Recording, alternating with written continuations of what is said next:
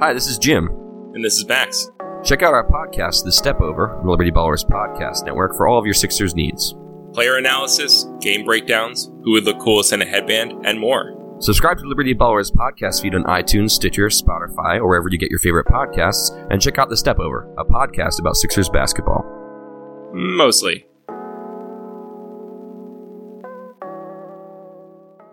Welcome to checking out the competition, Boston Bruins edition. I am joined by Dan Ryan from Stanley Cup of Chowder, which is the Boston Bruins blog on the SB Nation Network. Dan, how are you today? I'm doing well. How are you? Great, thanks. Thank you again for doing this with us. These are Sure. always I think. Um, okay, so we'll hop right into it. So one of the biggest things that's going on with you guys right now is your super good young player Charlie McAvoy is hurt. Um, is there any update or sick or hurt or something? Is there any update on him? Yeah, so I haven't seen anything today. Um, he obviously didn't play last night in Ottawa, and his whole injury has been pretty weird from the beginning. Uh, just came out Saturday in the middle of the day that he was sent back home um, from Vancouver.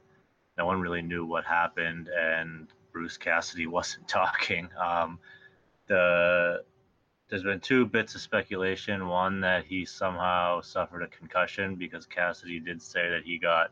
I'm paraphrasing here, but he said something to the effect of he got hit pretty good against Edmonton and just didn't feel right, um, which leads you to believe that could be a head injury. But then there's the other possibility that he had that um, heart issue last year that required a procedure to be done. Uh, ideally, if he got hit, that wouldn't cause that situation to come back up because that would be pretty terrifying. But the only reason people are speculating is because Cassidy was asked uh, if it was related to that, and he didn't say yes, but he also didn't outright deny it. So uh, normally, if you know if you know that's not it, you'd, you'd say no, no, nothing to do with that. So people are a little bit concerned, but uh, I highly doubt he plays tomorrow. Uh, I'd be pretty surprised, but you know, I guess anything's possible. But when there's been a no real update whatsoever on even what's wrong with him, I, I don't think you'll see him in the lineup tomorrow.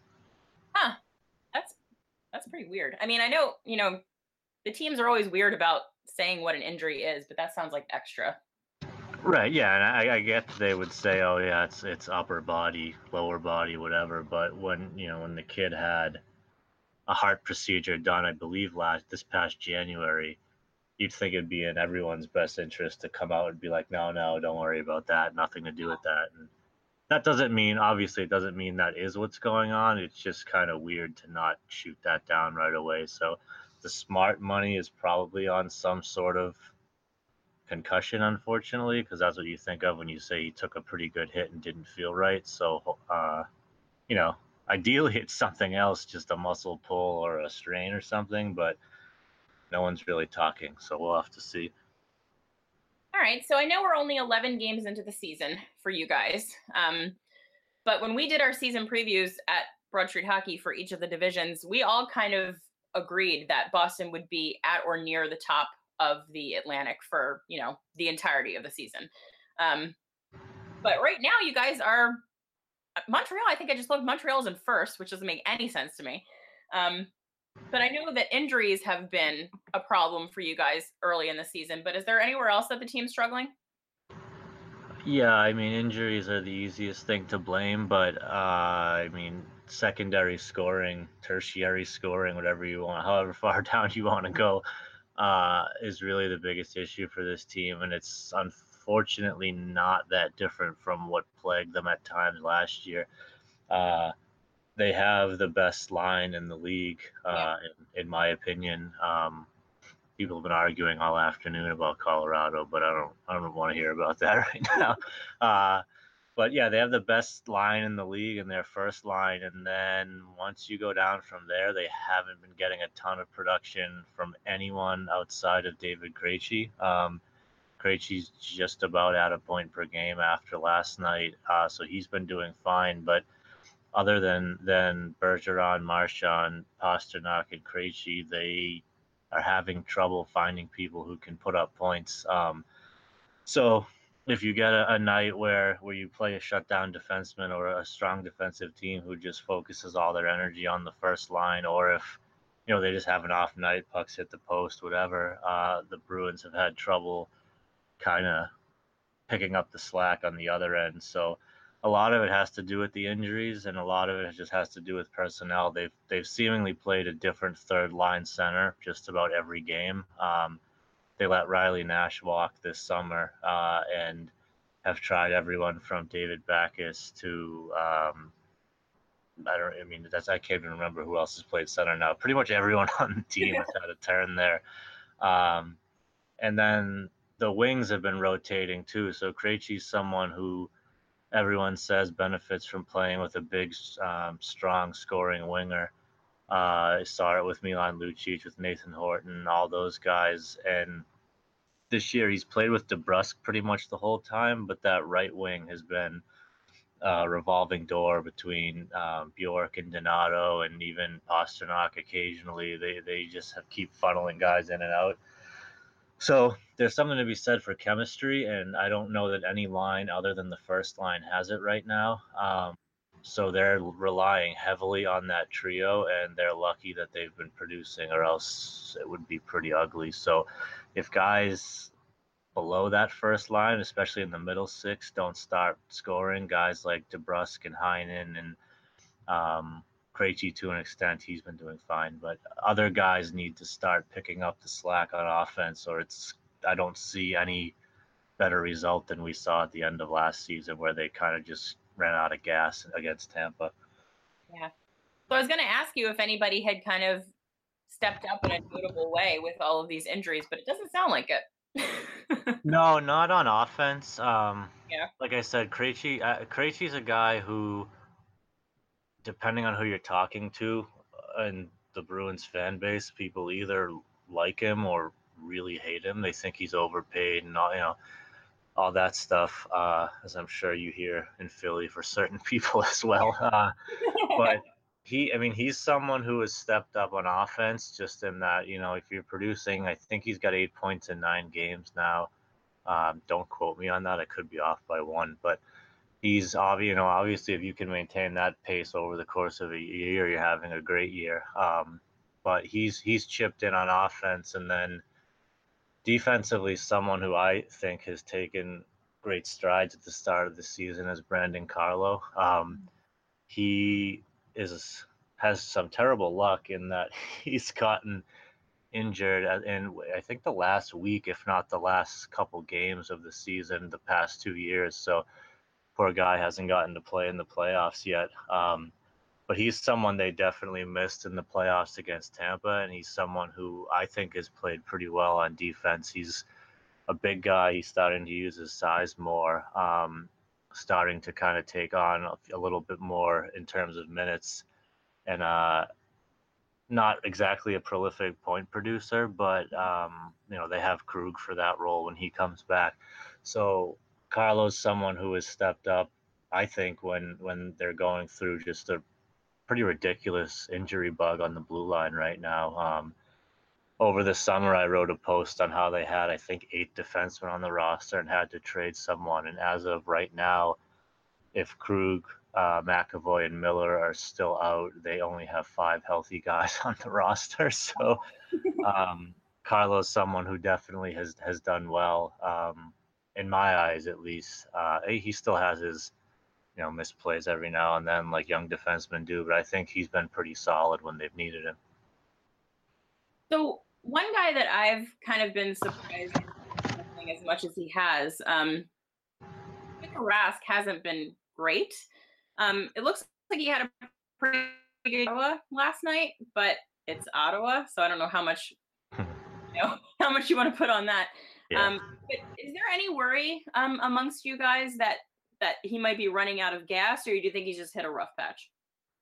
Uh, it's it depends on who you talk to. It's like Krejci. There's probably I'd say that the Bruins fan base is probably I don't know. It depends. I guess you base it on Twitter and Facebook. Our comment sections are probably more like 60 40 anti Rask at this oh. point. Uh, they everyone thinks he's overpaid and he's he's not worth the money, and people fail to understand that normally when you sign someone to a big contract, you're paying as much for what they've done so far as what they're going to do down the line. So the Bruins gambled with him on a bridge deal and lost because they signed him to a bridge deal and then he won the Vezina. So you kind of kind of out of luck at that point. Uh, Tricked you.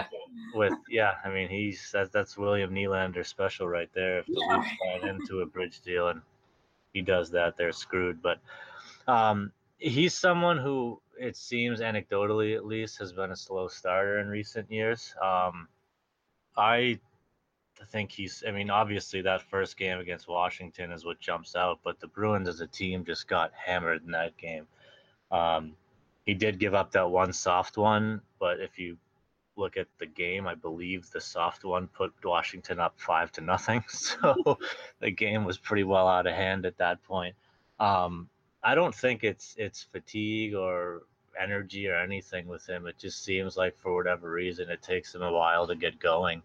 Um, and it happened last year, I believe, too, to to an extent. And the Bruins kind of leaned on Anton Khudobin to to bail them out while Rask wasn't doing so great, and they'll probably do the same with Halak. But um, I just think at this point, he his his struggles in the Boston media, at least, are always going to be overblown. Um, you know, Hmm. there's there's pe- he I think he made 38 saves last night. Um, played well again. It is Ottawa, so maybe it counts as like 24 NHL saves. But um, there are people saying, yeah, he gave, made those saves, but Brendan Carlo swept two pucks out of the crease, so he really almost gave up two. It's just like at this point, you know, the guy. If, if he doesn't if he wins and doesn't get a shutout, he didn't get a shutout. If he gets a shutout, you know, wasn't because of him. So I think he'll be fine. Um, he was good in the playoffs for them last year, and I, I think he's he's just a slow starter. I don't know why. I don't know if it just takes him a while to get in the groove of the game or what. But um, I think it's a little too early to, to panic with him. Just give him through the, through November or so and see if he can get his legs under him. And if so, the, the Bruins will be fine. Yeah, it's really it's really early to make like any kind of judgments about anything at this point, which is Yeah, but don't don't let that stop anyone who reads our website because that's all it is is judgments. They, wrote him off during the preseason, so uh, it, it's never too early to run the goalie out of town in, in Boston at least. oh my god, uh, you should visit the Broad Street Hockey comment section sometime. People, Well, I was gonna say I know I know goalies can be a sore spot when you're talking about the Flyers, so Yeah, and also uh, people are just like ready to abandon their fanhood or whatever. oh, absolutely, yeah, It's- same thing. yeah, people are freaking out, but it's like it's October. We got Well, the pro the, the good thing now for us, and I'm sure in, in Philly to an extent too. Um, well, one, the Red Sox are still on, uh, so that takes a lot of heat off, and then the Patriots are doing well. Celtics are supposed to be good, so the average fan doesn't, you know, I shouldn't say this, but doesn't really care much about the Bruins right now. So it's more the diehard. But once we hit those, you know, February, January months where there's nothing else going on, they'll we'll get a lot more of the crazies coming out trading everyone. So I look forward to that. It's fun. Oh yeah, it's never a dull moment. It's it's always fun to hear that other fan bases are just as crazy as our fan base. It makes me feel a little bit better. Well, because Philly, Philly and, and Boston fans make fun of each other, but they're really just like two cousins from different sides of the family. There's not much of a difference. Uh, so I think the similarities between the two groups are probably what makes them go at each other so much, but we're really not much different. No, Whether, whether either side would admit it or not, I think we're pretty similar in terms of the kind of people that make up the core fan base. So yeah, yeah. it's always fun when the Flyers come to town. So I'm going to throw a curveball at you because I just thought of this question. Um, apart from the fact that he's infuriatingly good at hockey, do you guys actually like Brad Marchand?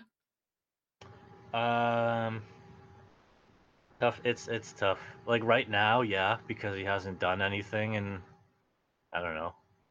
I guess this season he had some.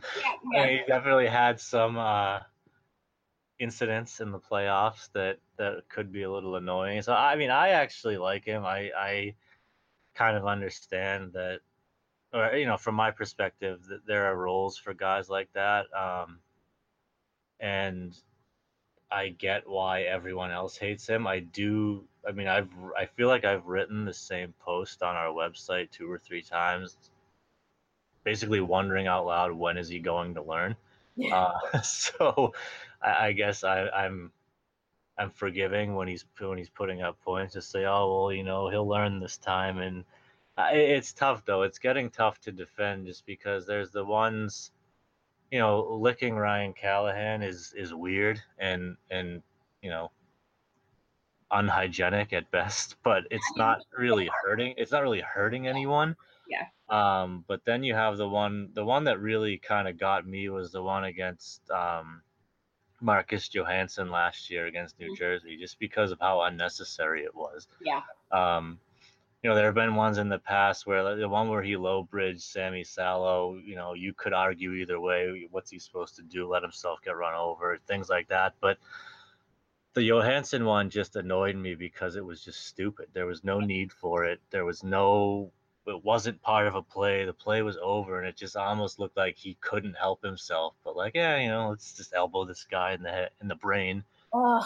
potentially ruin his career. And I, I you know, I, I'm sure he doesn't in the moment think, hey, I'm going to concuss this guy, but he's just too good to be doing things like that. And yeah. that's the thing I never understood about him. It's like, dude, you're super good at hockey. Like, you don't have to play this way. You can just yeah. be really good at hockey. Like, well, part of part of me wonders if he's never really out outgrown how he came up in in the sport, for lack of a better way to put it, because he I mean, there'll be revisionist history now, but people would be lying if they said they thought he was going to be a first line left wing pushing 50 goals in a season. Uh, I feel like when the Bruins drafted him and he was coming up, he was kind of billed as like a a checking line guy who who did what he does now. He irritates and maybe he fights every now and then and scores eight goals a year, but fans love him because he's scrappy. But it's almost like he's he's blossomed into an elite scoring winger, but hasn't figured out, hey, I don't have to do that stuff anymore. Like I'm not gonna get cut if yeah. I don't, you know, lick somebody. I'm fine. I can stay here. So, I mean, we've had conversations in our Slack chat where some of our our staff actually, you know, straight up dislike him at this point and kind of hard, find it hard to reconcile cheering for him. But I'm. I don't know. I guess it's like you just hope, okay, this time he's going to learn and he's going to stop. And then I just hope I'm not having the same conversation with myself in a couple weeks as I did last year. Yeah, we kind of have that with uh, Radko Gudas. Although, uh, yeah. So see, for me, that guy's the worst. I can't yeah. stand that guy. But it's you know, it's the same. It's just, I mean, and honestly, it's probably not quite the same because he's not as good. Argue that Marchand has inflicted more damage on people than Gudas had. I mean, I don't know for sure, but you know, Marchand's incidents at this point aren't slew footing where some guy just falls. I mean, he almost ruined Johansson's entire season last year. So. I don't know. I, I I guess it's like he's like your child. You you just you know, hope he learns and you try to forgive him he screws up. Okay, back to our regularly scheduled questions. Um, I like to ask people to give me an under the radar player that Flyers fans might not know about that you think they should keep an eye on during the game. Um, so uh, I can give two, I guess, because one may not be that under the radar, but one would be um, Jake DeBrusk, who has been David Krejci's left wing on the second line for the better part of a calendar year now. Um, he's one of the guys who was drafted in that three straight picks in 2015, uh, and he's the first one that hit pay dirt. And truthfully, he's him him turning into an NHLer and a legit one at that is probably the only reason people aren't putting more heat on Don Sweeney because yeah, draft is not looking great right now. Uh, the guys he passed on there, but that's a whole different story. But DeBrusk is he's a good um, kind of developing power forward. He he plays hard. He forechecks, he hits, he's got a good shot. Um, seems to step up when called upon. He scored that big goal in Game Seven against Toronto um,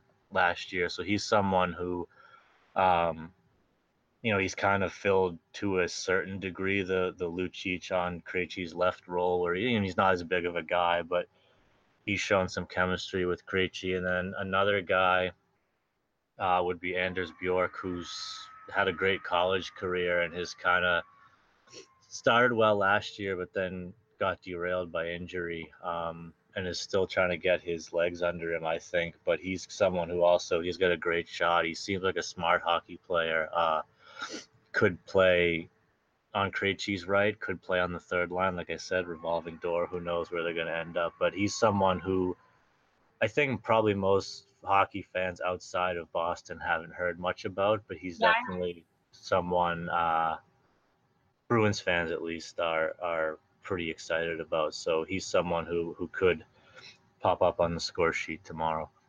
So apart from Radko Gudas, any any Flyers you like watching when they come to town? Well, the one guy who every Bruins fan will say is Wayne Simmonds because every Bruins fan secretly wishes Wayne Simmonds was on the Bruins. uh, I mean, I had a guy message the the Stanley Cup of Chowder Facebook page like in early September asking what it would take to trade for Wayne Simmonds. I'm like, I, I don't know. I'm not, I'm not a GM. I, I my, my guess is that it'd be expensive because he seems kind of like a heart and soul guy for the Flyers. So you don't really give those guys away. Um, I don't know. I, if it were up to me and you, blog to blog, we could have a conversation. Well, yeah. So that, that's what we can. I said. I mean, we can trade with Broad Street Hockey, but that, that those generally don't hold in the real world. Uh, I don't think. Never. Don Sweeney is, is reading the blog and saying, "All right, well, I guess this is a good deal." So, but I mean, I've I've liked watching him for years now. He uh, he's just one of those guys who. He, he also can be irritating if you if you're not a Flyers fan just because he plays hard and seems like he he comes up big when he needs to. Um, and then I like I, I, may be getting his name wrong, but I believe it was Konecny who mm-hmm. scored that really nice goal against the Bruins last year. Uh, The I think that was the game where the Bruins tied it with like a second left, but then lost. Uh, but yeah, he he's he seems like one of those guys who just is young and exciting, kind of like a Pastrnak, where they're not afraid to use their um, their talent. They're not afraid to deke or or make, I guess, unconventional plays. So those guys are always fun to watch. And then it's always fun to watch whoever Philly trots out in net, whatever uh, right. guy is going to be in there at this point. I don't know if you've solved that at this point, but I do like watching the Flyers goalie carousel spin around. Um, I'm assuming you're going to see Brian Elliott tomorrow. All right. Well. But then again, who knows? But I'm assuming Brian Elliott. Um, okay, so that said, last question I have for you is to just give me a shot in the dark game prediction for how you think this is going to end up. Uh, I'll I'll be pessimistic and say I think it will be like it seems like most Bruins Flyers games lately. Um, I'm sure someone could fact check me on this and tell me I'm wrong, but it seems like they've been kind of tight games where a goal here or there. Uh, you know, and it may maybe ended up being a two goal game, but it was close for most of it. Um, and then that buzzer beater one comes to mind. But it just seems like the Bruins have had trouble um, stringing solid games together so far this year, uh, and they just hmm. came off of what it's sad to call was a big win against Ottawa because it's you know Ottawa, but. Um, I just I think I can see a, a, three to two game going in Philly's favor, uh, maybe with a goal in the last ten minutes of the third being the difference. But um, I wouldn't be surprised if if it doesn't turn out that way. But I'm just I got a feeling that it could be one of those tight ones that ultimately something weird happens and Philly ends up leaving town with the win. Yeah, this is a. I don't know. The Flyers are a, a, a mess right now. Um, from what we saw out of practice today, it looks like Dave Hakstol is going to be juggling some lines tomorrow, bringing some guys back into the lineup, healthy scratching some guys that have been playing pretty well. Um, he's not going to get to match lines, I'm pretty sure that your top line is going to run house on our absolutely horrific defense. Um. So yeah, I, I don't know. I don't know what's gonna happen. I'm not feeling great about it. Well, then, but then they, you know, you'd think that same would apply on that trip out west, where they should have rolled over one of either Vancouver or Edmonton, and then they couldn't beat either of those. It's just, it Yeah. seems like if, if things aren't going well for that first line, it's like the whole team kind of, maybe not panics, but they they kind of just like, well, if they're not scoring, how are we supposed to score? Right. So, I don't know. I, like I said, it's it's October hockey. Who knows? It could be ten to nothing one team or the other, and it wouldn't be that surprising. So we'll see. I don't know why any of us pretend that we can predict what's gonna happen in this game at any time. None Right. of it makes any sense. Well, because if you're if you're wrong, everyone's like, well, obviously you're not a fortune teller. It's fine. But if you're right, it's like, wow, this this It's person fine. does their stuff. Yeah. Yeah, so it's fun. Just throw it out there. Who knows? I'm gonna. All right, then I'm just gonna throw it out. I'm gonna say. I'm gonna say three-one Bruins. No, all right. Well, see, this is this is two pessimistic sports cities who refuse I to know, believe anything good can happen. Yeah, we we just can't do it. We can't. But be- it's but it's the whole the whole old school mentality of it's better to um, set your expectations low and be surprised rather than be Exactly. down. So yes, aim low. You're never disappointed. right, low bar. That's what we'll go with. Iron Man's motto. All right. So once again, this was Dan Ryan from Stanley Cup of Chowder. Dan, thank you again for joining me. This was really good. I really appreciate it. Sure. Thanks for having me. All right, go Flyers. Hello, I'm Spencer Hall from SB Nation, and I want to tell you about my new show, It Seemed Smart. It Seems Smart is a show about people doing things that, for some reason or another, seem smart at the time. Those things might include doing a little cocaine and driving a bike up a mountain, or, I don't know, maybe racing 100 miles per hour across the country in the middle of the night with no one's permission, or even stealing a bat from an umpire's room in a Major League Baseball park. Check it out, and if you like it, tell a friend. I'm Spencer Hall. Don't do anything smart.